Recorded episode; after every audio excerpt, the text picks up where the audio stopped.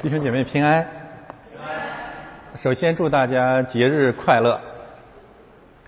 这是夏天的第一个长假。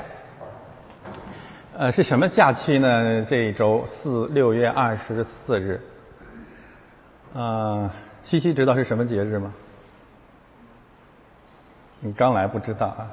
米瑞，你一下子把谜底给我打开了啊！呃，表面上呢叫做魁北克魁北克日，魁北克省纪念日，但是四百年来呢，原来的名字就叫这个名字——圣约翰圣施洗约翰降生纪念日，奇妙吗？所以感谢神啊！也可能在整个的圣劳伦斯河谷。只有我们这一间小小的教会，真正的在纪念施洗约翰。一六三六年六月二十三日夜晚黄昏的时候，伟大的魁北克省人民第一次纪念施洗约翰纪念日。今天我们打开圣经，要讲约翰之死，讲施洗约翰的殉道。马可福音第六章十四到二十九节，福音书当中关于施洗约翰最长、最充分、最深刻的一段经文，记述了施洗约翰之死。我们继续借着施洗约翰在西律王和他的夫人耶喜别面前的殉道。高举宗教改革的大旗，提出宗教改革是因为我们有一个基本的判断，就是现在这个基督教病了啊！有人说香港病了啊，这个世界和基督教病了。这个基督教得了什么病呢？你所经历的千千万万个、几十个、几个教会，共同的病是什么？为什么到了非改不可的地步，比马丁路德的时代更严重的基督教的病，用一个词来形容就是无聊。这是一个百无聊赖的基督教。为什么会无聊呢？无聊就是因为不知道怎么办。嗯，做起了牧师，建起了教会。其实很多人面对一个问题：讲什么，做什么，干什么，没不知道做什么。这是一个不知道做什么的基督教，不知道讲什么的基督教。于是，无聊或者百无聊赖，在基督教世界里面啊，在众教会当中呢，繁殖出三种邪教的风采。第一就是表演，整个的基督教沦为一场表演。你要不知道什么是表演，就去看福音大会。这个表演的基本内容就是用石头砍自己，同时用石头砍别人，美其名曰“我只知道基督，定他钉十字架”。这是基督教必须改革的第一个异教的现象，就是表演；第二个现象就是内斗、内战，而且是以下三滥的为目标，以下三滥为手段的内战。除了裤衩党比比皆是以外，任何一点小破事儿。都可以把整团的面发起来，一件衣服，一个表情，都可以摧枯拉朽，都可以分崩离析，都可以相咬相吞。为什么？无聊，不知道干什么，不知道什么是正经事，所有的萌宠都变成了骆驼。这是基督教第二大恶俗——内战。下三滥的内战，第三大恶俗呢？淫乱，彻彻底底的，甚至是空前的属灵的淫乱。这个淫乱最重要的就是基督教跟世界之主的淫乱。世界之主有三大表现：第一就是政治权力，第二一个就是钱财马门，第三个就是虚名虚荣。不知道大家注没注意到一个极其令人作呕的基督教的现象，就是现在这个基督教啊，从来不会像施洗约翰这样站在世界之主的面前责备他们的罪恶。但是，任何一个像基基督教，任何一间教会，任何一个传道人，任何一个基督徒，只要站起来像施洗约翰一样，这个基督教马上就站起来责备这个责备西律的传道人。所以我说这是一个令人作呕的基督教。他们从不责备政治罪恶，但是坚持责备责备政治罪恶的人。他们是撒旦一会的，他们是罪恶的守护者，他们是西律的守护神，他们就是罪恶本身。总结一下，为什么要？呼喊基督教的改革，是因为百无聊赖的基督教呈现出了淫乱、内斗、表演三大让人无法再容忍的邪教的现象。那我们怎么来改革呢？回到圣经，尤其是借着我们今天这个经文。让我们看到到底什么是圣经启示的真理，圣经启示的基督，圣经启示的教会。现在我们看今天的经文，《路加福音》这啊，这个好像是我讲哦，我给它放错了，放到下面。这是今天要讲的经文，《路呃马可福音》六章十四节到二十九节。呃，福类福音啊，都提到了约翰之死，只有呢马可福音讲的非常的充分，用这么长的篇幅，大家也知道马可福音本来很短，他怎么可以花这么大的精力去记载被基督教认为与耶稣基督几乎没有关系的事件呢？如果不是他们错了，就是圣经错了。如果圣经没有错，就是这种基督教错了啊！十四到二十九节，约翰之死。然后呢，这个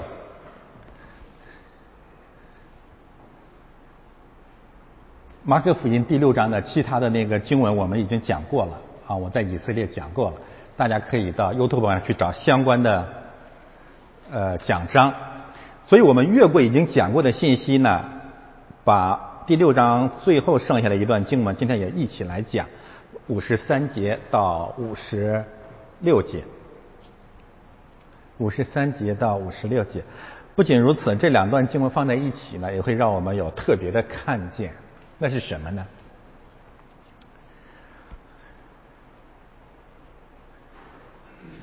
这个世界啊，是杀害先知的世界。或者说，这个世界是把真理端到盘子里面喂狗吃的一个世界。这个世界的真理和良心不断的被消灭，这是何等令人悲凉，让人感到多么的绝望。像石启约翰在历史和现实当中不断的被屠屠杀、被虐杀。冲击了千千万万个人类的心灵，包括我们自己，觉得这个世界没救了，觉得这个世界完全没有希望了。我们在干什么？我们还有什么意义呢？我相信，不仅是我个人，包括你们，经历了中国这么多年的各种各样的事件，最后我们的心都冷了，我们都绝望了，我们不想再管这这些事儿了。很多人是因为这样的原因来到了基督教，所谓人的尽头是神的起头。上一周啊，我注视马可福音第六章，给我个人最大最大的祝福就是我的心啊，真的是越来越明亮，我的信心越来越坚强，信望爱，我的盼望和爱心真的是一天一天在增长，真是感谢神。那是什么让我突然间有了前所未有的信心、爱心和盼望呢？那就是最后这四节经文，就是在如此如此黑暗的世界里面，我突然的看见我们的主没有放弃这个世界，而且在干什么呢？在继续的医治，而且竟然医治成功了。哦，这太伟大了！那我们怕什么呢？这个世界是令人绝望，但是因为有了耶稣基督的缘故，犯摸着他的还是可以得救。所以从此以后，无论你是的你你你的你你的你的国家还是你的个呃国家生活还是个人生活，不要被那些悲剧事件夺去我们的信心、爱心和盼望。所以感谢神赐给我们马可福音第六章没有问题。我们的主还在医治，而且能够医治，我们就是医治的见证。所以，这是我们今天的经文的内部的一个结构，就是这个世界是杀害良心和先知的世界，但是这个世界是耶稣基督继续医治和建造天国的世界。一切的绝望、悲哀，在今天我们要一扫而光。而且我还要会等一下会告诉大家，这一场医治跟以前马可福音记载的耶稣施洗的所呃那个耶稣那些医治赶鬼的神迹都不一样。这是个全新的历史时期，为什么呢？因为这次不是耶稣主动去医治任何人，这次是信他的众人到全世界所有的角落里把人拉来接受他的医治。这次的医治就是教会与主的同工。这是我们存在的意义，这是我们存在的目的。我刚才谈到了，说这个基督教是个无聊的基督教，它为什么无聊呢？因为这两件事情他都不干，两件事都不干，一点正经事不干。第一件事情是什么？站在世界君王面前责备世界的罪恶。第二个事情是什么呢？进入世界，把所有需要医治的人，跟他们说该吃药了，医病赶鬼，鬼在哪里？病在哪里？我已经讲过了，今天还会充分的讲。所以我说，现在的基督教是个无聊的基督教，没有没有没有没有目标。目标是什么？面对世界的王，你不敢面对世界的王，你就是个淫妇。一病赶鬼，你不敢传认罪悔改的福音，你就是异教。有人说，我只知道基督并他定十字架。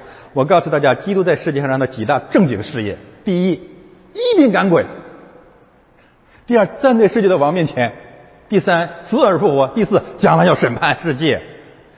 那么检检验一下我们的教会，我们的基督教，我们是这样讲圣经的吗？哪间教会这样讲圣经啊？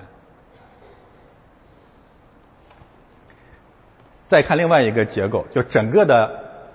马可福音的第六章的大部分内容，前面我们讲过了，不说了啊。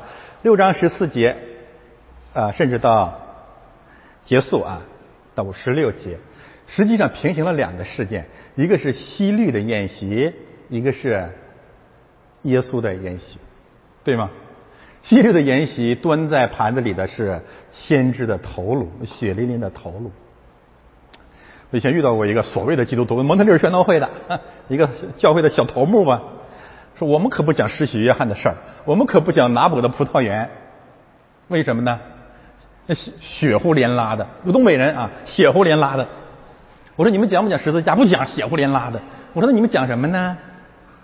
哎呀，我我真想说一句特别文雅的话，好吧你们懂的。然后基督的宴席，旷野里基督摆的宴席。基督的宴席是喂饱了五千人，所以你看这个马可福音啊，有人真是轻视马可福音，多美的结构啊！希律的筵席，基督的筵席，希律的筵席是吃人的筵席，特别是吃上帝仆人的筵席。耶稣的筵席是喂饱呃五千人，给人以生命的筵席，告诉我们他是天上降下的粮，预表他的圣餐，预表他为我们摆上他的生命。那不仅如此啊，是西律的筵席，他以为已经吓倒了基督和他的教会，没想到基督在西律的面前继续的摆设筵席。这是这个结构真正要给我们传递的真理。那为什么我们说这个施洗约翰啊，这个殉道呢，呃，如此如此的重要？而现在的基督教偏偏要回避它呢？今天我特意让这个弟兄读了一遍《列王记上》二十一章，大家可能会觉得有点长。那是旧约圣经一个本来应该是特别有名的故事，但是很少有人知道。现在的基督教会很少有人去讲它，可以把它定名为拿伯的葡萄园。我要告诉大家，《列王记》这个历史书啊，上下啊，希伯来文的圣经没有上下，就是它是一卷书。这一卷书的中心的篇章就是二十一章。前面是以利瓦以利亚站在君王的面前，后面是以利亚站在君王的面前，最后复活升天啊，不是复活升天，被神带到天上去，火车火马带到天上去，但是中间就是。拿伯的葡萄园，一些所谓的人没办法回，所谓的基督徒没有办法回避拿伯的葡萄园，就是说这是这个属灵的一事件，是从耶和华来的葡萄园，葡萄园预表着教会。尽管如此，我也不否认你可以有这样的含义，但是它的结构性的信息是什么？仍然是旧约的约翰，新约的以利亚。站在君王和他的太太面前是完全平行的，而且我们今天读的经文，千方呃千呃多次告诉我们什么？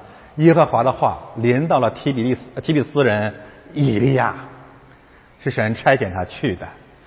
我不知道呢，诸位刚刚信基督啊，或者你在网上查一些关于祷告的东西，这个这个呃讲道啊篇章啊，可能你们都会找到一个叫亚比斯的祷告。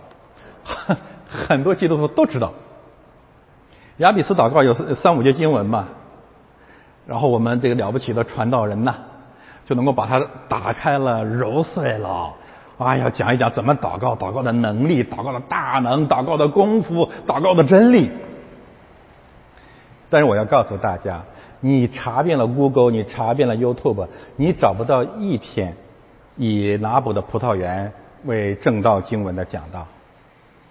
我说的是明目的啊，这为什么呀？为什么？真是可耻啊！真是可悲呀！首先，我不反对你讲亚比斯祷告，我盼望每一个传道人对圣经的每一段经文都如此的下功夫，配我们下功夫，值得我们下功夫。但为什么厚此薄彼呢？为什么呀？我可以告诉大家，现在的这个基督教啊，这个基督教的传道人呢，真是聪明啊，真是比田野里一切的活物都狡猾，因为他们深刻的知道人基督徒，特别是中国人，中国基督徒有两大特点，一个是贪，一个是怕。为什么讲祷告啊？贪嘛，就是我怎么能求到？所以就去听雅比斯祷告喽，告诉你怎么能求到吗？第二个呢是怕，所以回避掩盖施洗约翰的殉道，在希律王面前是传道人假牧师、假日假师傅，为了勾引人入教、建立大教会所展开的一个阴谋、一个恶谋、一一套把戏。他知道每个中国人都有政治恐惧症，谁敢捡施洗约翰，所以就都合伙装假。但是合伙装假，他也是讲讲道啊，他总得他没有办法越过列王记上二十一章，没有办法越过福音经文啊，马可福音整个第六章啊，你怎你怎么跳过去呢？跳不过去呀，那太重要了，分量太重了，那怎么办？开始撒谎，怎么撒谎呢？就是拿伯的葡萄园是旧约，不是新约了，他们把旧约和新约分开。那么怎么说这个？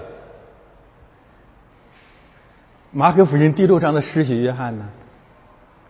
你呃刚呃刚刚信主的人，你你们想象不到他们有多无耻，有多卑鄙，有多坏呀！他们说施洗约翰站在希律面前，不是出于神，不是出于圣灵的感动，是出于他自己。言外之意，他被杀活该。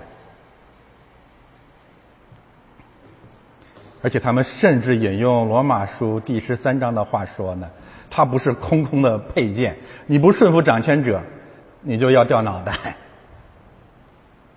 我不瞒大家说，我每次看到这样的讲道，我真的气得直哆嗦。求神饶恕我！这是这是什么呀？我告诉大家啊，这是现代基督教第二次把施洗约翰斩首放在盘子里端给世界的王和他们的淫妇们。这是对施洗约翰的第二次斩首，杀了一次不够，再杀一次。不仅让施洗约翰白白的死了，白白的殉道了。而且他们站在西律所有的西律那一边，说杀的太好了。然后他们挑战我，你说施洗约翰站在西律王的面前是出于神的旨意，你有什么证据？翻到上一页，我告诉你们，我告诉他们我的证据在哪里。我们先认识一下施洗约翰是谁啊？路加福音一章十五到十七节。施洗约翰在主面前要为大，将要为大。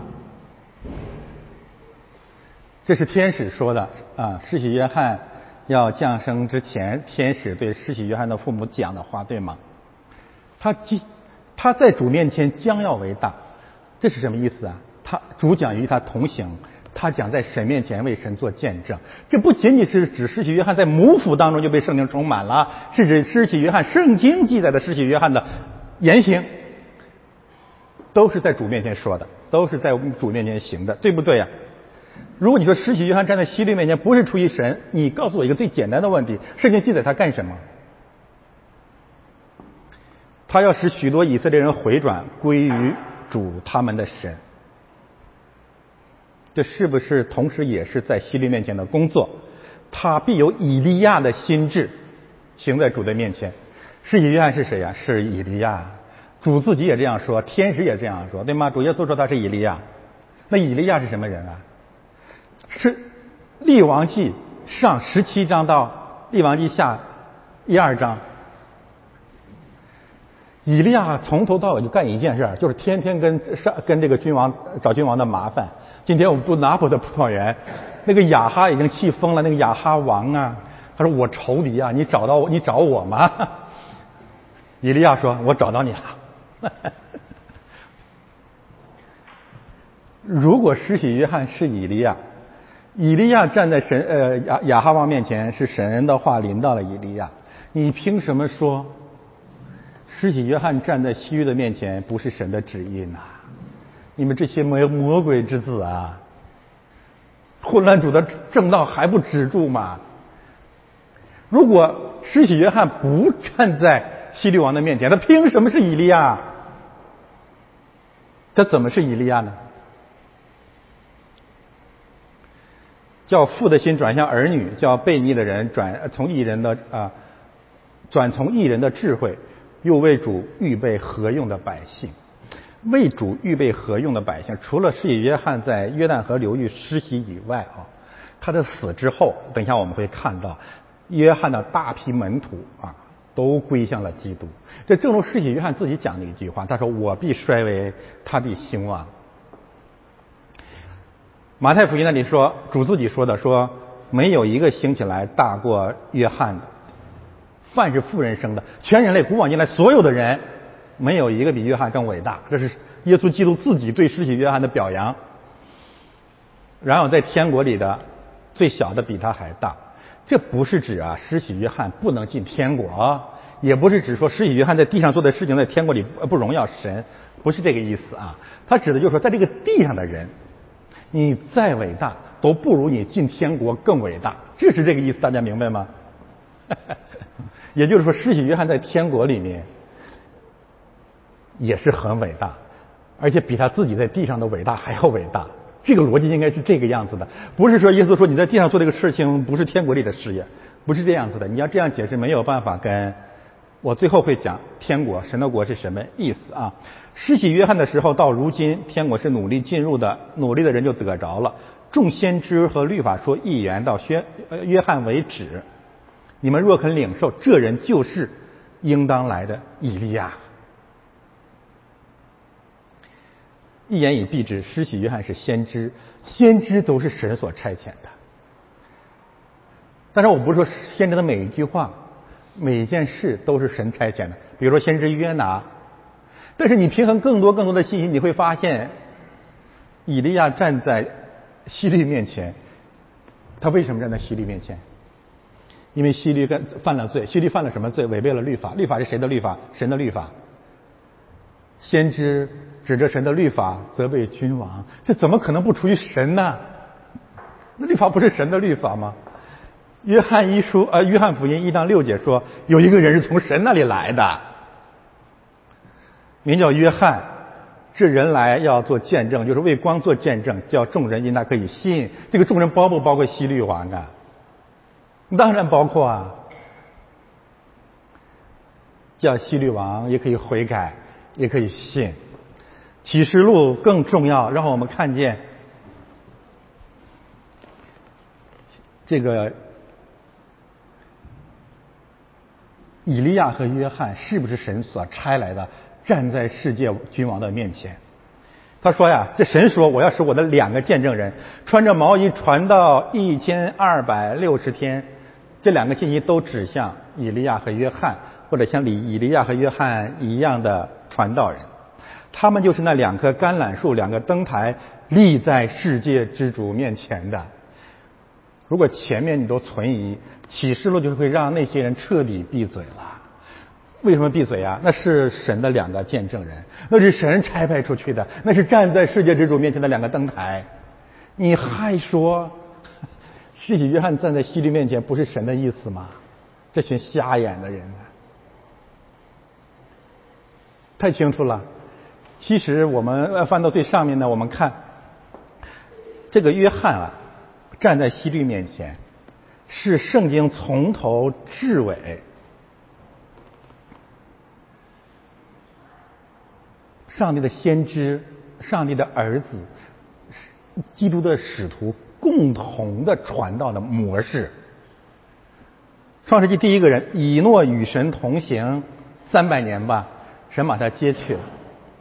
与神同行是什么意思呢？根据民家书说，行公义、好怜悯、谦卑的与神同行。你不行公义，你你你你不你不怜悯，我你你你拿什么来证明你与神同行啊？表演啊，内斗啊，淫乱啊，你与神同行啊？那么什么叫行公义、好怜悯？就在那个时代里面，以诺不与世界的王同流合污。要在这个世界里面见证基督的公义，见证基督的怜悯嘛？接下来就是诺亚。诺亚跟施洗约翰是同样的一个工作，都是洗礼嘛，洪水所预表的洗礼，让人认罪悔改，对不对呀？这都是施洗约翰的工作啊！而且那个时候说这个诺亚是个异人，诺亚面对的问题是什么？诺亚面对的问题就是希律王和雅哈的故事，和这个耶喜别的故事嘛。神的儿子要娶人的女儿嘛，淫乱嘛，地上满了强暴嘛。你现在明白了吧？为什么这个地上满了强暴？那是因为当时人的儿子，神的儿子怎么娶人的女儿？就是随己意、任意的拣选选来。这任意选来意味着什么？他可能有些极端的表现，就是。谁两个两个方面，一个就是谁有权谁女人多，对不对呀？结果一定是这样子的啊！任意娶娶人的女儿，谁权力大谁老婆多，这就是亚啊亚哈王西律王。第二一个呢，甚至到了不许乱伦的地步嘛，乱来一通嘛。但是你你搞女人，你任意的娶女人，结果是什么？就是战争嘛。我。等一下会告诉大家啊，亚哈娶耶喜别，最后导致的政治后果是什么？这不是个孤当党的呃是话题，这是一个政治政治事件啊！这件事情大了，亚哈娶耶喜别导致的后果你们都不知道，回头给你讲啊。所以诺亚的诺亚是施洗约翰的，你说施洗约翰不出于神，以诺不出于神吗？诺亚不出于神吗？约瑟，约瑟也是。约翰，为什么？因为约瑟面对波迪法和他的妻子的淫威，仍然不动摇他的信仰，是不是啊？雅各，雅各和以扫，约翰和希律，耶稣和希律，这是完全平行的信息。摩西站在法老的面前，从法老面前离开，回到法老面前。第一次离开是因为政治，第二次回来是为了福音。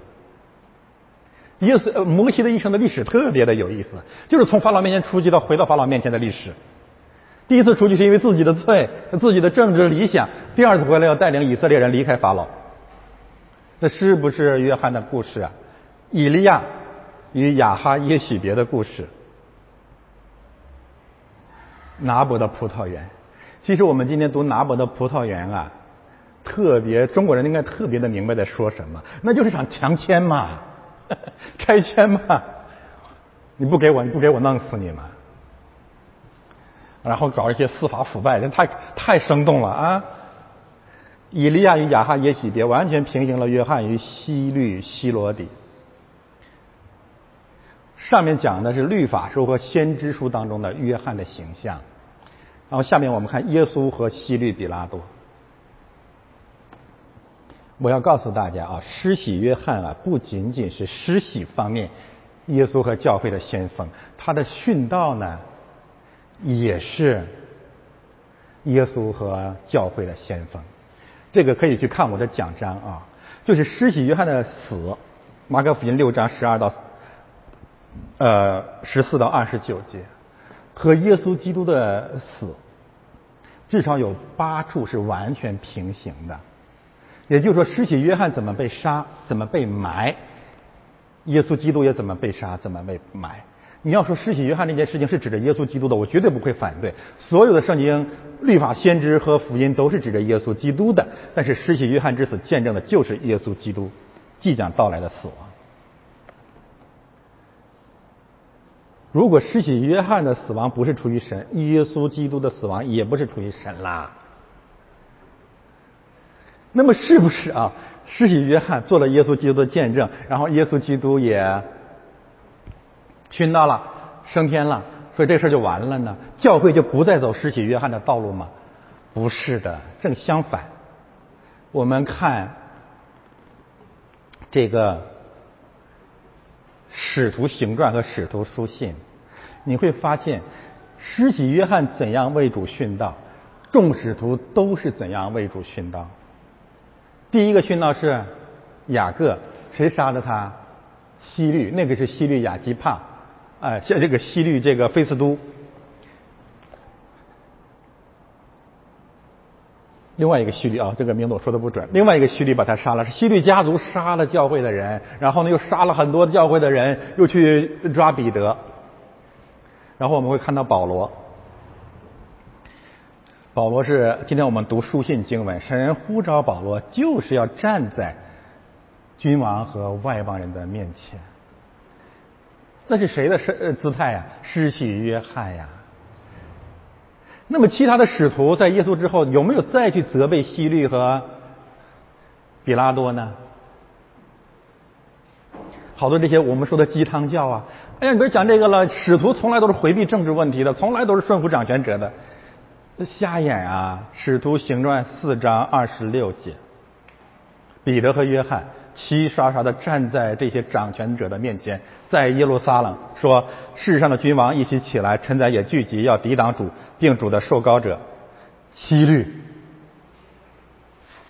比拉多、外邦人和以色列民，在这城里要攻打你所高的圣仆耶稣。”我告诉大家，亲爱的弟兄姊妹，马可福音六章这个记载真的是很不容易的。因为当时的彼得或者马可啊，因为当时西律家族还在掌权，你是等于把这个国家的最大的政治丑闻，因为他们涉及到他们的性丑闻，对吗？然后这个国家最大的司法腐败、政治黑暗，全部都记载在案了。这就是一种一种勇气。第二呢，这些使徒在他们受逼迫、受西律逼迫的时候，继续在讲希律和比拉多他们的所作所为，正如旧约大卫诗篇所预言的，他们杀了神的儿子。从来就没有变过，从来就没有改过。什么意思？施洗约翰的见证是圣经传道的基本的见证，它既是先知的呃福音的见证，也是主耶稣基督福音的见证，更是使徒和教会福音的见证。结论：凡是回避施洗约翰之死，不传讲施洗约翰的教会，都是撒旦一会。所以我们今天大大的来讲施洗约翰的殉道。求主大大的使用施洗约翰，再一次震动天地。翻到今天的正道经文，耶稣的名声传扬出来，希律王听见了，就说：施洗的约翰从死里复活了。所以这些异能由他里面发出来。但别人说是以利亚，又有人说是先知，正像先知中的一位。希律王听见却说：是我所斩的约翰，他复活了。这三节经文很清楚的交叉结构，对不对啊？十四节，约翰说，呃，西律王说；十六节，西律王说；中间众人说，前面说复活，后面说复活，中间说是以利亚是先知中的一位。呃，我们先看前后的概念啊。耶稣的名声传扬出来了，怎么传扬出来的？因为他传道，差遣十二个使徒，因为不让人说，也有人说，希律王听见了。希律王怎么会听到呢？一国之君，全国都沸腾了。还有前面有一节经文三章六节，马可福音三章六节说，法利赛人和希律党人一起从耶路撒冷来到那个地方，要陷害耶稣。这个希律王想弄死耶稣和施洗约翰，不是现在或以后才有的，从开始他就想伤害耶稣，啊，这一定要清楚。这是个倒叙啊，这个时候施洗约翰已经被杀了，然后耶稣的名声又又又传播出来了，所以施呃这个这个希律王必须对这个事情做出反做出回应，全国都在问这个事情啊，耶稣是谁？他没有办法回避，他本来不想回不想回答嘛啊。他说是失血的约翰从死里复活了，所以这些异能从他里面发出来。希律王听见却说：“我读十六节，我所斩的约翰他复活了。”我想讲两个问题啊。第一呢，我告诉弟兄姊妹，全世界没有一个独裁者和暴君不是有神论者，无神论是彻彻底底的谎言，他自己都不信。不信大家自己去看那个中国的现在拍什么抗日神剧啊什么什么东西啊？你看这些这些败类。死的时候都会讲一句特别反他们的教义的一句话，就是我要去见马克思。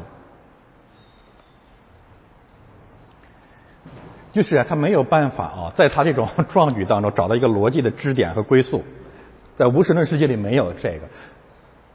也就是说，你杀了人，你知道一定有神要审判你，这个没有办法，你装不过去的。所以希律王因为杀了世袭约翰，他从此以后就住。住在惶恐不安之中。我在这里也特别提醒那些政治基督徒或者搞政治的人，不要嫉妒罪恶。这个希律王的生活 没有我们平安，他天天害怕，墙又啊又这个这个长城越修越高，防呃防火长城越修越高。你知道为什么？害怕吗？杀人了吗？他最怕的是什么？我告诉大家，所有的罪人，特别是暴君，最怕最怕的，就是复活。这个事儿啊，太可怕了。诸位，我们以前讲啊，就是教会啊，这个基督徒见证的中心是主的复活，这是没有错的啊。这个太重要的一个真理，核心的真理，我们一定要讲复活。但是我要告诉大家，这个复活是两方面的真理，一个就是咱们有永远的生命。死亡、阴间、权柄、罪和世界在我们身上根本没有权柄，这是福音，是大好的消息。但是我要告诉大家，还有一个平行的、绝不可以忽视的真理，那是什么呢？那就是人人都要复活，并且接受审判。世界的王啊，这个为什么恨基督教？大家还记得保罗去希腊传福音的时候，讲到一件事情，后来他在这个呃耶路撒冷那些掌权者面前又讲到了这件事情，就是复活，嘲笑他、恨他、要弄死他。为什么呢？因为你你你对暴君讲复活，就等于说你等着会有审判，这是这是不可接受的。我们看《使徒行传》是不是这样？二十四章这个地方。菲利斯和他夫人阿依土鳖公主啊，一起来到，就叫保罗来听他讲基督的道。保罗讲公义、节制和将来的审判，菲利斯就特别的恐惧。我这也再一次见证了使徒站在君王面前，站在君王和他老婆面前啊。但是菲利斯的目标在哪里呢？就是你保罗能不能贿赂我一下，给我点钱？但是共通的点，共通的一点在哪里？所有的君王都怕复活，因为所有外邦的君王都罪恶滔天，都恨死基督了，恨复活，恨不得拿石头堵死这个坟墓。耶稣你可不能出来。耶稣复活一个最伟大的一个一个祝福是什么？我会回来审判世界。所以咱们怕什么呀？什么都不怕，该怕的是他们。当然我们自己要悔改，要战惊恐惧。但是复活这件事情。对希律王统治压力太大了，我估计他每他又是有一定的犹太，虽然他是以东人啊，以扫的后裔，那也是亚伯拉罕的后裔吧，啊，肉身上的啊。这件事情真是让他，这是他的中国梦，这是噩梦啊！怎么办呢？真是没有办法，没有办法。为此，我告诉大家。这才是真正的可怜人啊！有人别人说都是以利亚，他们说的对，也不对，因为施洗约翰才是以利亚啊！耶稣是耶稣是神的儿子，但是他们说以利亚，希律要否认，为什么要否认啊？我想他有两个目的，一个如果施洗约翰是以利亚。那他就是一，他老婆就是耶喜别嘛，他就是雅哈嘛，那被咒诅的呀。而且那个雅哈还有悔改的表示。那西律这个西律王是从来不想悔改的。另外一个原因呢，就是他千方百计的要让世人知道，哪怕退一步来说啊，耶稣基督是施洗约翰，好吧，我可以，但是最不能接受的是，耶稣是神的儿子。耶稣可以是一位伟大的先知，是一位伟大的教师，但是一他绝对不敢承认耶稣是基督。为什么？如果耶稣是基督，他的权威就就没了。那你统治以色列的合法性在哪里？如果耶稣是大卫的后裔，那以扫的后裔有什么资格统治犹太人呢？所以，所以这里面有很多很多的原因啊！我希望大家明白，充满了谎言和恐惧。好，我们翻到下面去。为什么要杀？世袭约翰，这是回忆啊。原来呢，希律为他兄弟斐利的妻子希罗底的缘故，差人去拿住约翰锁在监里，因为希律已经娶了那妇人。约翰曾对希律说：“你娶你兄弟的妻子是不合理的。”于是希罗底还恨。他想要杀他，只是不能，因为希律知道约翰是异人，是圣人，所以敬畏他，保护他，听他讲论，就多照着行，并且乐意听他。朋友们呢，你们要是听到了这个第二十节中文这个翻译，我相信你们就是对希律王的同情油然而生。他没有什么错呀，这是个好王啊，对不对呀？你看，他知道约翰是异人，是圣人，还敬畏他，还保护他，还听他讲论，而且还照着行，而且还乐意听他。哎，这个和合本圣经真是要不得，在这一点上要不得啊！我还真的啊，我第一次讲施洗约翰的时候啊，不知道诸位还记得吗？啊，就是马可福音第一章，就有人给我写信啊，从香港来的、台湾来的，什什什么洛杉矶的什么，我搞不清楚啊，温哥华的，说你这样讲施洗约翰是不对的，你这样讲希律王是不对的，因为世界的君王，所有的君王，按照路加啊啊啊罗马书十三章。都是教会和传道人的保护人，然后就说：“你看，往后看，希律是施洗约翰的保护人。”哎，我等一下给大家翻译这句话啊，这段经文是什么意思啊？我们先看啊，希律为他兄弟斐利的妻子希罗底的缘故，这个希罗底倒霉啊！为什么倒霉啊？你就会发现啊，从始至终讲到他的时候，都没有说他是。西律安提帕啊，西律安提帕的妻子，每一次圣经都提醒人类说这是他兄弟的妻子，这这这很糟糕，对不对啊？呃，前段时间我开了一个玩笑，我说那个不是第一夫人，是第二夫人。这事人家不爱听啊，是不爱听的。就是你抢了你兄弟的老婆啦，你别以为上帝不知道，上帝很清楚。所以这里面总是说，那是他兄弟菲利的妻子，叫希罗底。希律家族很复杂，我不多给大家讲了啊。有两个菲利，有一个分封王菲利，这位菲利应该是在罗马的一个移民到罗马的一个菲利。那不仅如此，这个希罗底的意思就是女希律啊，她应该是希律这个第一位希律叫希律安提帕加利利的分封王啊，应该是他的侄女。既是那个菲利的侄女，也是这个西律安提帕的侄女。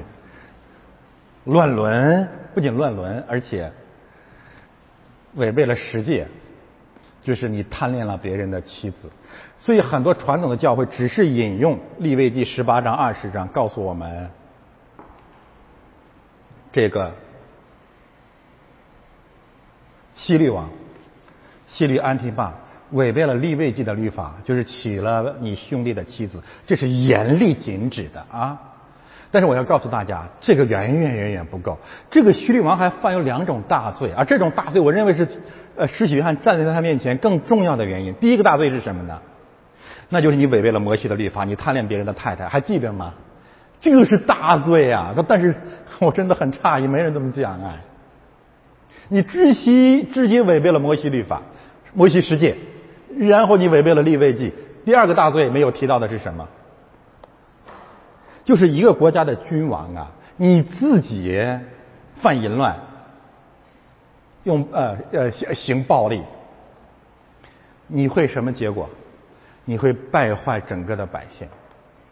今天我们为什么啊让弟兄长篇的去读立位记上呃呃立王记上二十一章呢？你们注没注意到一个细节？就是。亚哈犯罪，先知去责备他，以利亚责备他，给他讲什么？上帝怎么跟他说？说整个以色列的国都陷在罪里，然后整个的以色列国都会被夺去，整个以色列的百姓都会被惩罚的。所以为什么一定要站在君王的面前？很多人说你这吃饱了撑的，你你参加过六四，呃，你忘忘掉不了以前的什么什么事？那这些小人呐！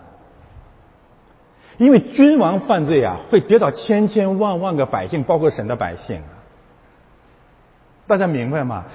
我们读圣经啊，有人说你这不是你这个这这个圣经很落后啊，因为他们发现圣经只要是君王或者什么大祭司犯罪，神的愤怒竟然临到了整个的百姓。大卫数点民数几千人死了，为什么会这样？我要告诉大家，没有人是无辜的，因为他们都在效法那个君王。现在中国每一个人不是都想梦想成为像习近平一样吗？那是你的真正的理想吗？无限的权利，无限的荣耀，无限的财富吗？对不对啊？你西律王这样做，国家百姓怎么办呢？政府鼓吹暴力，政府公然撒谎，那百姓以暴力和谎言为生活、为效法的对象啊？为什么摩西要站在法老的面前啊？为什么要消灭埃及的长子啊？这都是法老嘛？大家明白吗？刚才我谈到了西律娶他的妻子，还有一个政严重的政治后果。两个人都结婚了。希律王娶的呢，原来是一个公主啊，是阿拉伯的一个小国的公主。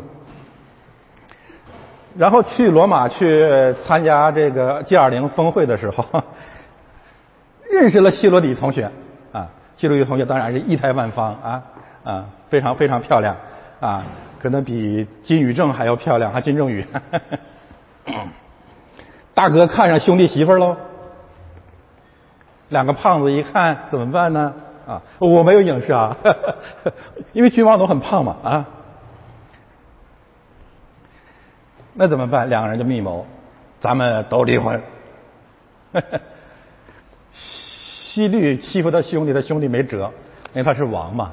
但是人家那边那娘家不干了，人家娘家人不干了啊。所以那个阿拉伯国家马上兴兵攻打以色列，这场战争血肉横飞呀。所以这不是个简单的私人事件，诸上的理由。让施洗约翰站在西利王的面前啊！希律王，你犯罪了，而且你罪恶滔天。这些事实和律法真理的根据还不足以让我们认为约翰责备他是出于神吗？如果这种罪恶先知都不责备，你还出你还是出于神的先知吗？很清楚啊。十八节，约翰曾哦，创世纪三章到六章，我写在那里的原因是什么呢？创世纪三章到六章啊，讲了很多很多的事儿。其实讲了两件大事，我们拿出来：夫妻关系和兄弟关系，记得吗？该隐杀了他的兄弟亚伯，希律抢了他兄弟老婆，差不多吧？哪个罪更大？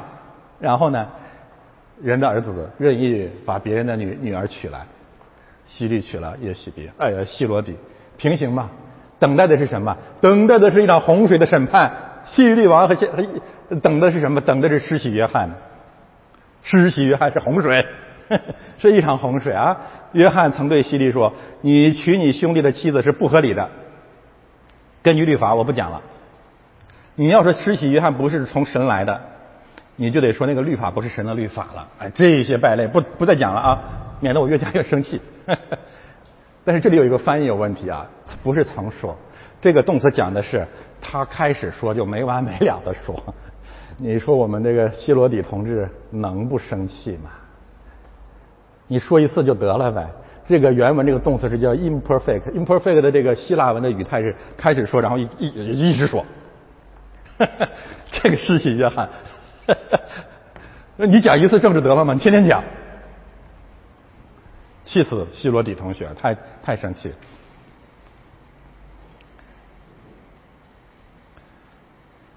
而且说，呃，不合理，这个原文是不合法的。你是违背上，你不是违背摩以色列的律法，罗马的律法，罗马人可以这么干，罗马乱，罗马希腊人乱透了啊！你是违背违背上帝的律法，这是光明正大的对君王的责备。那你现在拿罗马书十三章找，你去找，你别找我，你去找施洗约翰，你去找耶稣基督啊，顺服掌权者啊，你怎么说人家呢？你也是罪人呐，一切都交给神啊。唉，圣经的真理要平衡啊。十九节，于是希罗底怀恨在心，想要杀他，只是不能。为什么不能？从二十节告诉我们，因为希律拦阻了这件事情。为什么要拦阻？有这么几件事啊：是异人，是圣人。这是什么意思啊？这个经文本身告诉我们，施洗约翰责备希律是出于神，对不对啊？清不清楚啊？异，因为这个希伯来文的语境，这一定是指他是神的人啊，他是异人，是圣人啊。这一点，施洗呃，这个希律王是知道的，记住这一点，他知道约翰是出于神，他知道约翰说他是对的，这个非常非常重要啊，这是第一点。第二点，敬畏他这个翻译不对，怕他，特别特别的怕他。为什么怕他呢？第一个是怕上帝，第二一个呢，前面的经文不断的告诉我们，施洗约翰这个时候的门徒比主耶稣要多得多，遍布了整个的加利利、撒玛利亚和南国的犹大犹大地区啊，所以怕他，这是一种政治上的恐惧。保护他的原因是为了什么？如果现在有人敢杀啊，敢公然的暗杀或者怎么样对付中国、批评中国政府的人，我告诉你，在表面上，中国当局还是要保护那个人的。怕怕什么？怕激起民变，不是因为善，是因为政治上的考虑。这在香港、在台湾都表现得很清楚，啊。听他讲道就照着行，并且乐意听他。这段这句话的意思啊，应该这么来理解，因为它是一个过去时态。他讲的是以前相当长的时间内，这个西西律王也听约翰的讲道，而且当约翰讲对的时候呢，他认为对的的时候呢，他还可以按照约约翰说的那个行。原文有一个版本呢，叫做说犹疑不定，就是他听了这个东西，他觉得也有一定的道理，有些还不能接受。最后，呃，不是，而且那个时候很很喜欢听他，但是这个呀是一个过去的时态，那什么意思啊？我们会发现啊，真是在教会里也是一样的。基督的福音，你按照鸡汤教的路数先传出去，或者有些有一些那个没那么尖锐的信息啊，你传出去，很多人赵家人都是挺爱听的。最开始也来教会啊，什么时候打翻了要弄死你啊？就是你开始针对他了，针对希罗底，针对希律王，说你这样做是不对的的时候，这个时候就听到成仇了。这才是这段经文真正的含义。这个现象太真实了，太普遍了。开始的时候喜欢听啊，拿个我说了拿个小本本记啊，是圣人啊，都都都是最好的牧师啊。呃，听了讲到有的也对啊，我们夫妻之间不要多吵架，也照着行啊。呃，而且很乐意听啊，哎，牧师太好了呀。什么时候？最后，最后还是希律要杀的约翰。什么时候？当真理针对的你的时候，蜜月就结束了呀。这有什么难解释的吗？太真实了。所有的三次教会按照这个路数传下去，在中国一直存在，对吧？那他。你们看没看过一些三次教会的录像啊？那唱什么赞美诗啊？习主席很伟大啊！那这个当然当然乐意听啊！什么时候要要要拆毁教会啊？有人站在这里说：“你娶金正恩的太太是不合理的。”我这瞎说。那这个时候他就弄死你了，对吗？没没有什么难解啊！而且我这样讲有一个最有力的证据。福类福音，马太福音十四章五节，清清楚楚的说，希律王想要杀死他，只是不敢，因为害怕百姓。太清楚了，有时间大家自己去看吧啊！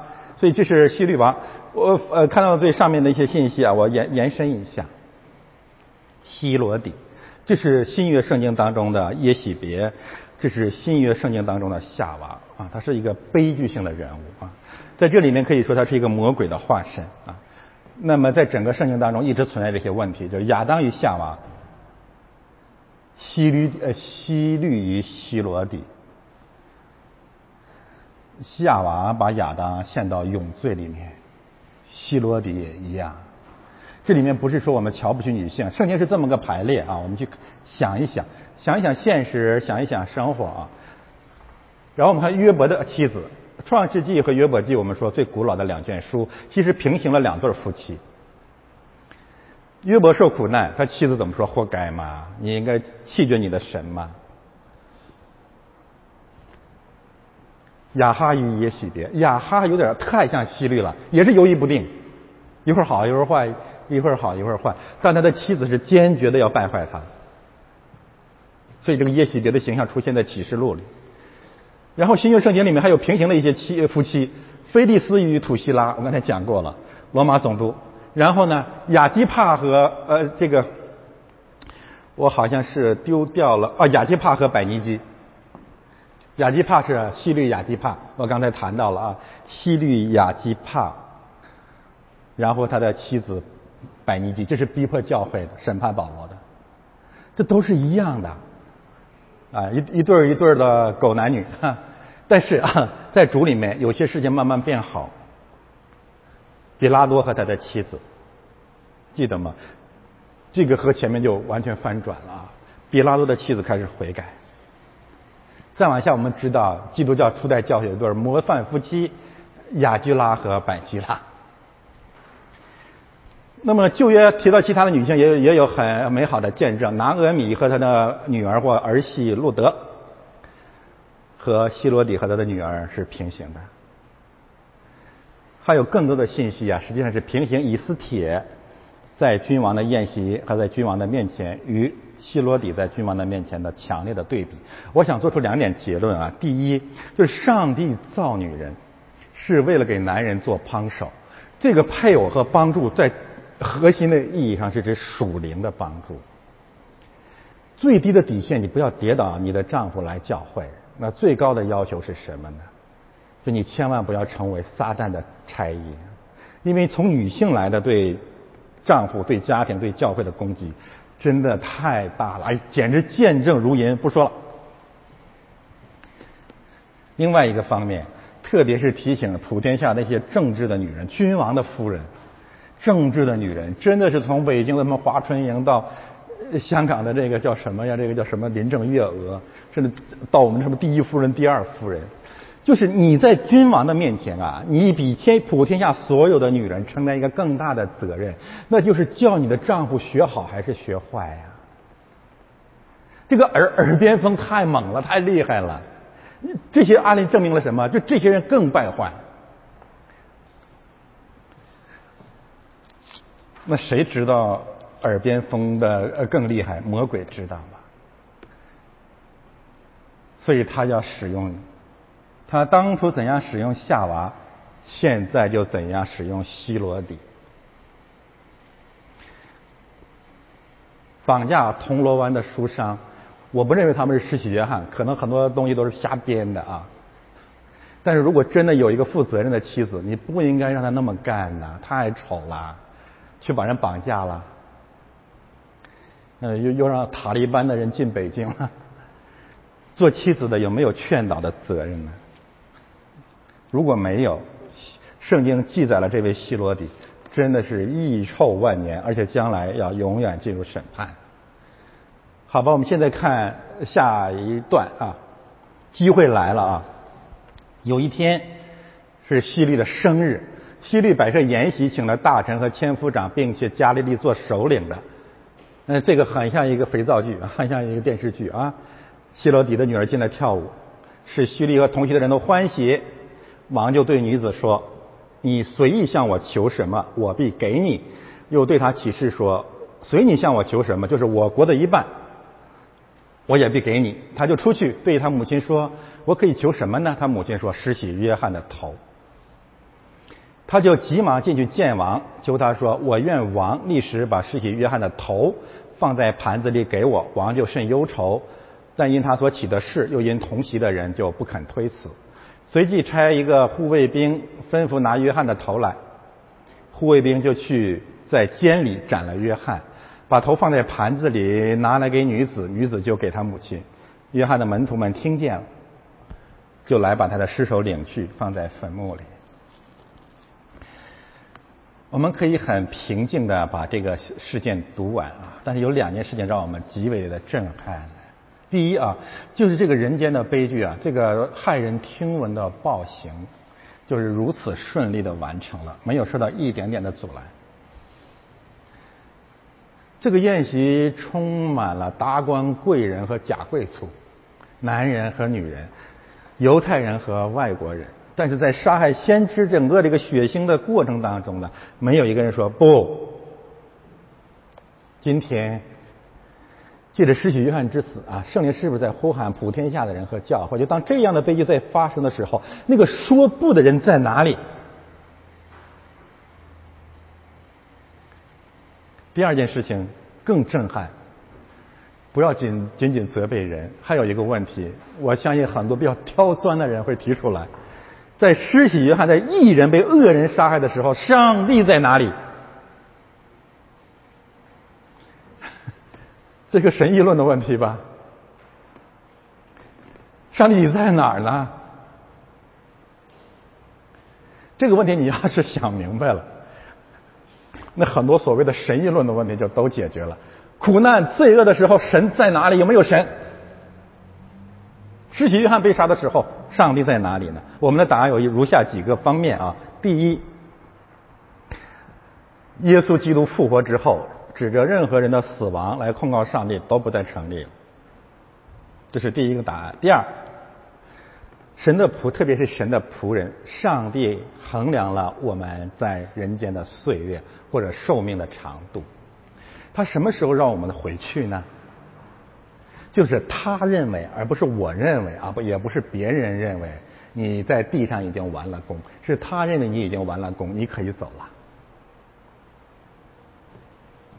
所以呃，无论是呃耶稣的门使徒啊，还是施洗约翰，他们离开这个世界，一定是认为神，一定是因为神认为啊，你们在人间当跑的路已经跑完了，你可以回来了。所以保罗说：“我当跑的路跑完之后，我得见主的面是好的无比的。”嗯，施洗约翰干干完了，世人可以认为施洗约翰好可怜呐，在这个世界上啥都没得着啊，甚至可能没有成家，也没有任何产业。但是他知道，神给他预备的是最美的家乡和不可摇动的城。所以，世袭约翰也说：“我必衰微，他必兴旺。他完了世界的功，这没什么，这很好，很正常。”第三个理由，根据启示录啊，就是因为先知、使徒和神的仆人纷纷被杀，神指他们更见证了这个世界的君王和世人的罪恶。当审判的时候，让他们哑口无言，可以杀。可以杀我们，但是将来有一天，审判会让这些暴君和罪人哑口无言。那是充分的公义的审判。呃，这是我们至少可以有三点结论：就是施洗约翰被杀的时候，上帝在哪里？然后我们看二十一节和二十九节前后呼应。这个很重要啊！就希律的生日成了约翰的死日，希律的宴席成了约翰的坟墓，这真是特别的生动。圣经有多美好啊，就多深刻啊！生日是什么意思呢？就是这个这个人有个出生的时候，他出生的时候，哎呀，小希律好可爱呀，小天使啊。希律的生日也提醒普天下的人，不仅认识罪人出生的可能性、可能的未来，也让我们看见啊，每一个生日啊，神都在提醒我们，你生命的意义到底是什么？今今天全中国人民也开始学习西方的人，以前吃鸡蛋，现在过生日 party。其实那个烛光也在提醒每一个过生日的人，你活着的意义是什么呢？是不是太无聊了呀？太贪了呀！那些东西真的能够给给我们生命以意义吗？摆设筵席，魔鬼的筵席就是吃人的筵席，就是异人的坟墓。而且魔鬼的筵席会召集世界上很多很多的坏人，请了俄罗斯的、伊拉克的、伊朗的、朝鲜的、塔利班的人都来了啊！就是世界几大恐怖组织吧。都齐聚在西律的筵席上啊！大臣就是他的臣宰、千夫长、军事首领，家里做首领的都是贵族啊，头面人物吧？原名原文就是头面人物。这意味着什么？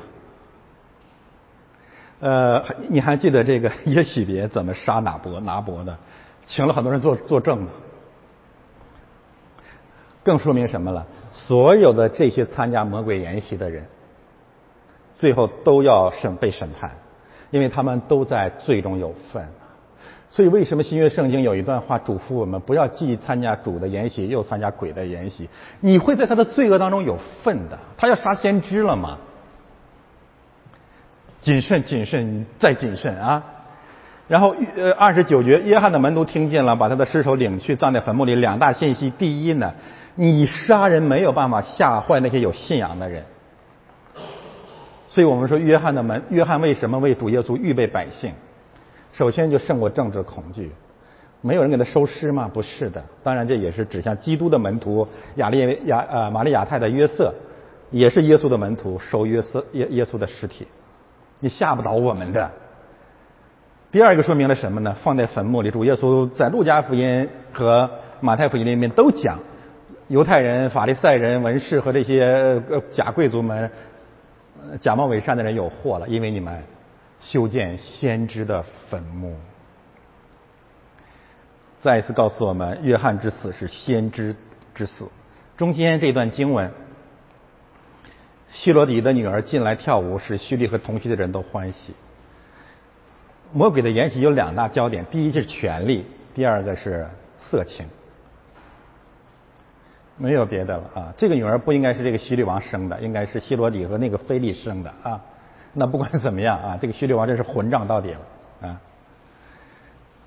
希律和同席的人都欢喜，这是命运共同体嘛啊！大家有共同的理想和信仰，一个就是权力。为什么我会说权力呢？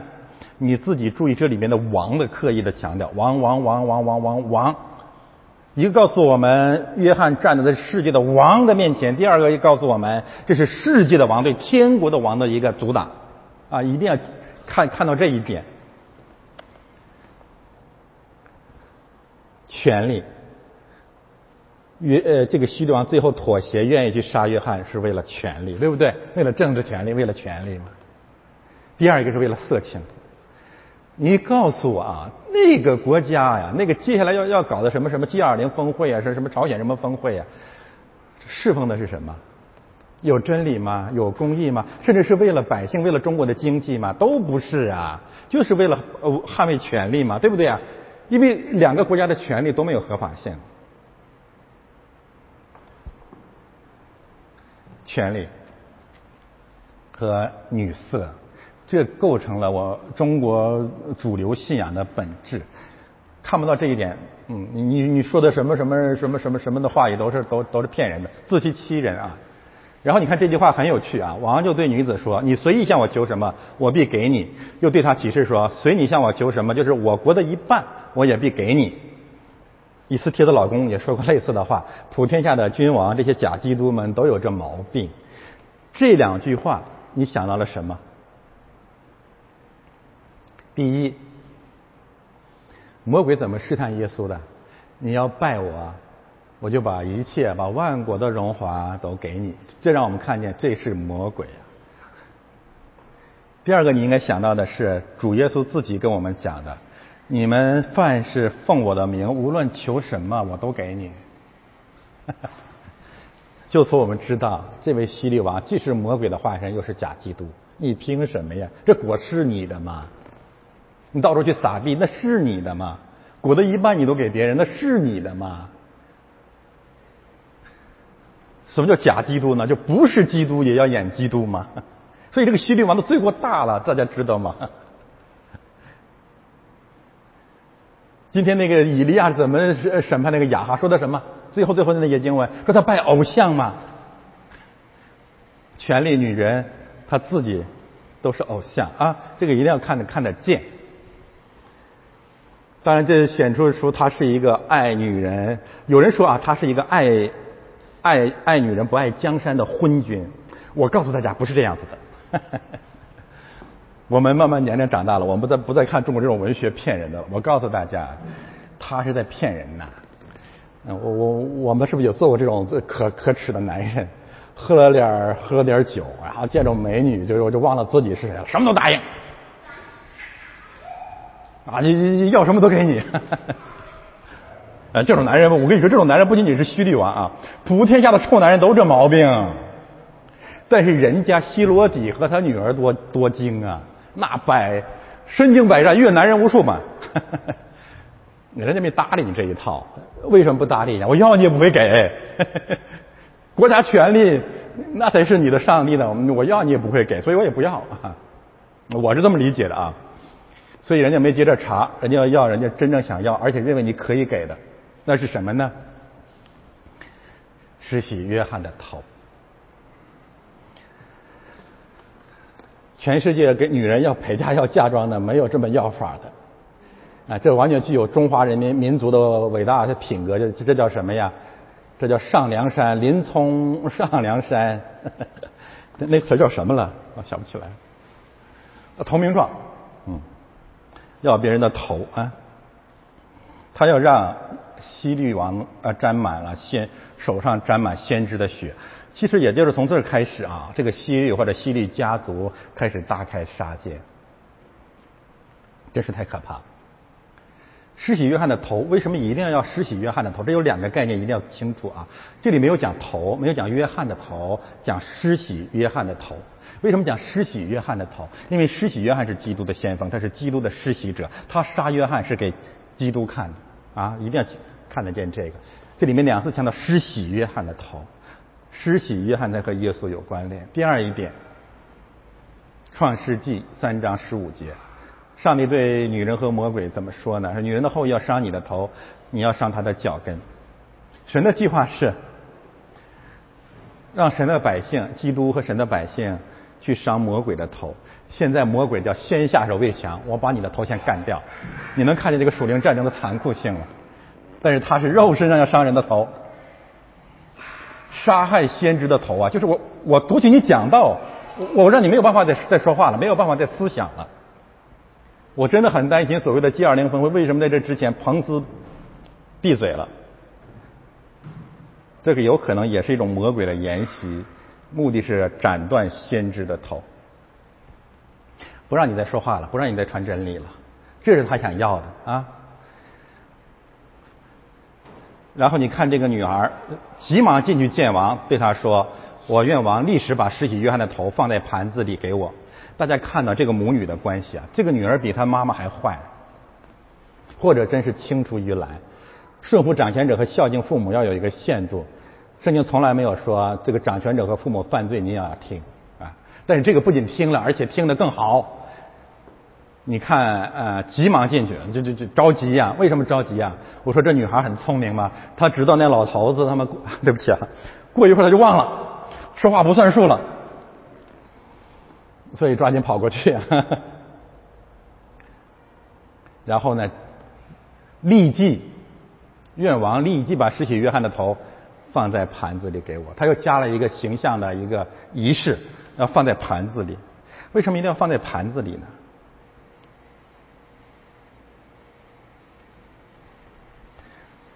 这是一个用餐的筵席，这是一个吃人的筵席。第二，当这个盘子不断在这里传传接的时候，就告诉我们啊，所有这个盘子传递的这个过程当中所经历的人，都是吃人的妖魔啊，都是在审判的时候无可推诿的，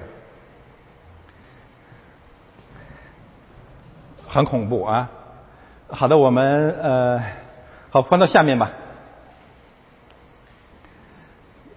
我这里面呢补充一个信息呢，就是耶稣本人跟希律王的关系啊，就是如果我们说施洗约翰呢和站在希律的面前是出于他自己，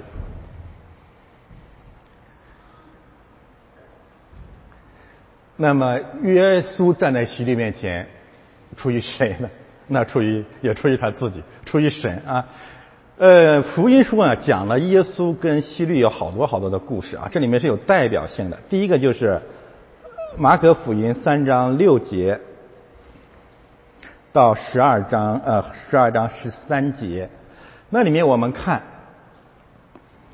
法利赛人和希律党人从开始就要杀耶稣啊，一定要记住这个事实。然后呢，十二章十三节。再一次的，西律党的人要陷害耶稣啊，就是西律要杀耶稣，这是从始至终的基本事实啊！不要再美化西律王了啊！这是第一个概念。第二个概念呢，我们看路加福音十三章，这是一段有名的经文啊。法利赛人对耶稣说：“离开去吧，因为西律想要杀你，一直想杀耶稣啊。”耶稣说：“你去告诉那个狐狸，今天、明天我赶鬼治病，第三天我的事成全了。虽然这样，今天、明天、后天我必须前行，因为先知在耶路撒冷之外丧命是不可能的。三大事实：第一，几率就是要杀耶稣；第二，希律真呃，耶稣真的是在责备希律。你怎么说耶稣顺服君王呢？什么样的君王呢？而且说骂他什么？骂他是狐狸啊！狐狸是什么？就是狗嘛，就是野狗嘛。旧约的语境，野狗最后最后是什么？野狗最后是不能进神的国的。启示录二十二章。第三大事实是什么？我不会被你吓住的。你不想吓唬我吗？我该做什么还做什么，就是这个概念了啊。那那意味着什么？就尸体约翰怎样，耶稣基督也怎样。最后一段，路加福音第三章，希律王啊问他许多话，耶稣一言不答，不搭理你。为什么不搭理你？到一定的时候，我们不要再呼喊希律王、法老、凯撒这些人悔改了。当时呃呃希呃希律已经杀了施洗约翰之后，耶稣基督已经放弃了对他传福音的任何必要。那不在里面，就把你当狗了啊，当猪和狗，不在。呃，为什么说你你不要把珍珠扔给猪，不要把圣物扔给狗？从那以后不再搭理你了。但是还是站在他的面前，是为了影响希律的百姓。然后希律和比拉多成了朋友，一起侮辱和杀害了耶稣。这是从始至终结构性的经文，这不是小事啊！这是圣经的基本的信息，那就是耶稣基督这位天国的君王和世界之王的。明显的对立。好了，我们看最后一段经文了，放到下面五十三节。既渡过去来到格尼撒勒的地方，就靠了岸。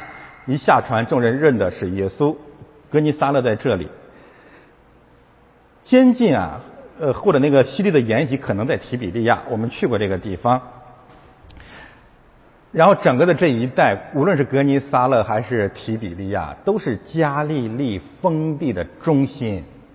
所以，当耶稣来到了格尼撒勒的地方，不是说他逃走了，而是他继续在西律统治的中心传讲福音，啊，这才是真正的也给我们看的一个一个真理啊！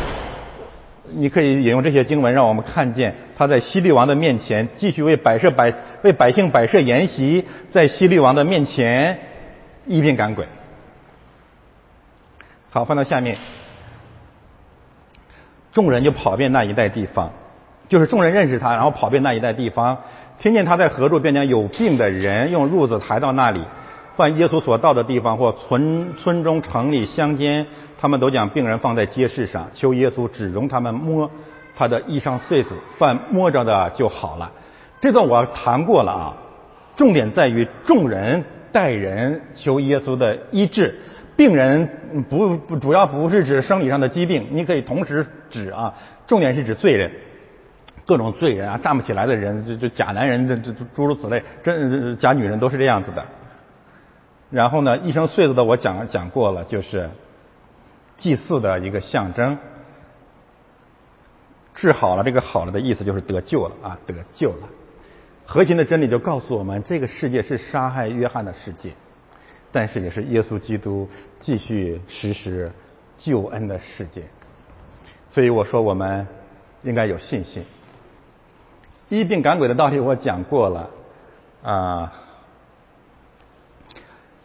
借着今天的真理啊，我我说借着我们上周讲的香港的事变，我们看到信基督有圣灵的人啊，有可能充满了成为新人的盼望。好，最后我们讲一讲。总结：当我们不断的谈到基督徒啊，教会要站在世界之王面前的时候，或者说我们不要回避政治批评的时候呢，很多人会指呃引用很多的经文啊来跟我们争辩啊。我我不怎么的我不怎么再想搭理他们了。但是有一些呃弟兄姊妹可能也比较困惑啊，我还是简简单的解释一下啊。就是我们谈教会要采取施洗约翰的宣道姿态，但是我们有三个需要注意的问题。第一呢，就是路加福音十三章和二十三章啊，启示录十七、十九章、二十二章，那里面让我们看到的是什么呢？看到的就是当啊这个君王，你已经判断他不再有悔改的可能了。你就不要再讲，不要再搭理这个人了啊！你还要站在他的面前，那你不要搭理这个人了啊！而且把他交给上帝来审判，不要让这个人占据我们生命太重太重的位置。这是第一个问题，两条底线啊。第一条底线就是他不信你就离开他；第二条底线就是要把他交给末世审判。第二个方面的一个信息呢，《路加福音》九章五十一到三十，啊，是不是写错了？应该是三十一到三十六节吧？哦，是是是五十一到五十六节。然后《路加福音》是三章一到五节，这是两个什么信息？一个就是撒玛利亚村庄的事。约翰和雅各说：“我要引天上的火灭掉撒玛利亚的村庄。”主说。人子是来救人的性命，不是来灭人的性命。你们的心如何？你们不知道。然后这些鸡汤教的人引用这个经文说：“你看，主耶稣都不搞政治批评，这完全是两码事啊。”第一，西律王不是撒玛利亚人。第二，我们责备西律王，从来不是说要把天上的火引下来把他烧死。我们既没有火烧西律王的欲望，也没有清蒸耶洗别的计划啊！你不要拿这套东西来吓唬我们。我们讲的是另外的一个问题，然后《路加福音》十三章一到五节讲的是有人把什么比拉多的罪、加利利人的罪报告给耶稣，耶稣说：“你们以为你们比他那些人比你比什么更有罪吗？要不悔改都要如此灭亡。”我们的结论是，耶稣还是定了比拉多和加利利人的罪，同时说我你们也要悔改。结论啊。我们搞政治批评也好，责备世界的王的罪恶也好，一定要同时进行，那就是责备他们的罪恶，自己也要悔改。离开这个翅膀，教会的政治批评就会像世界的政治一样，你从自由出发，又回到奴才里面去了。我们不是为了这个啊。然后最后一个经文就是这里面常常引用的，说我的国不属于这世界。我们怎么解释这个问题呢？呃，翻到下一页吧。这是我们经常每呃每周呃读的主导文。这是什么意思呢？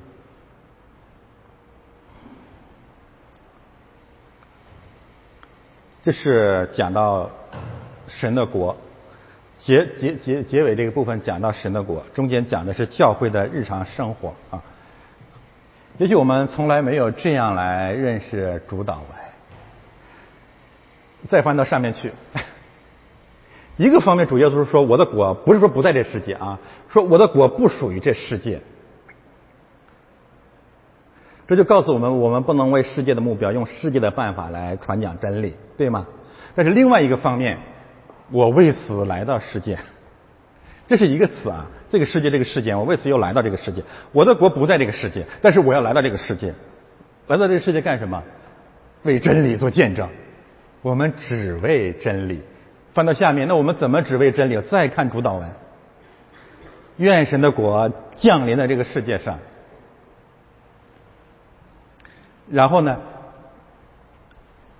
所有的国度没有什么凯撒的归凯撒，呃，耶稣的归耶稣，所有的国度都是神的。这 是不是很伟大的真理啊？也就是说啊，我的结论就是，你不能拿神的国不属于这世界，让我们回避这个世界的政治罪恶。但是我们面对这个世界的政治罪恶，不是为了重建那个世界，而是为了把那个世界的人带到神的国里。但是神的国在哪儿呢？法利赛人问耶稣说：“神的国在哪里？” 主耶稣说：“神的国不是眼能看见的，神的国就在你们中间，就在你们里面。”我的结论就是，天国或者神的国是从我们这个教会开始的。我们怎么来见证神的国？保罗说：“神的国不在乎吃喝，在乎什么？公义，还是第一个是公义啊？公义、怜悯和圣灵中的喜乐。”我们的天国有两大特质：第一，天国像种子撒在地里，正在长大；天国已经开始。第二，但是还没有完全。于是我们的责任就很清楚了，就是像施洗约翰一样啊，站在这个世界的面前，借着公义，借着怜悯，更借着喜乐，告诉整个世界，天国已经开始了。就像主开始传福音怎么说的：“天国近了，你们应当悔改。”我们一起来祷告。主，我们感谢你，今天你召集我们，让我们再一次借着施洗约翰的殉道，看见复活的真理，也看见教会的责任。愿主你的灵复兴你的教会，奉主耶稣基督的圣名。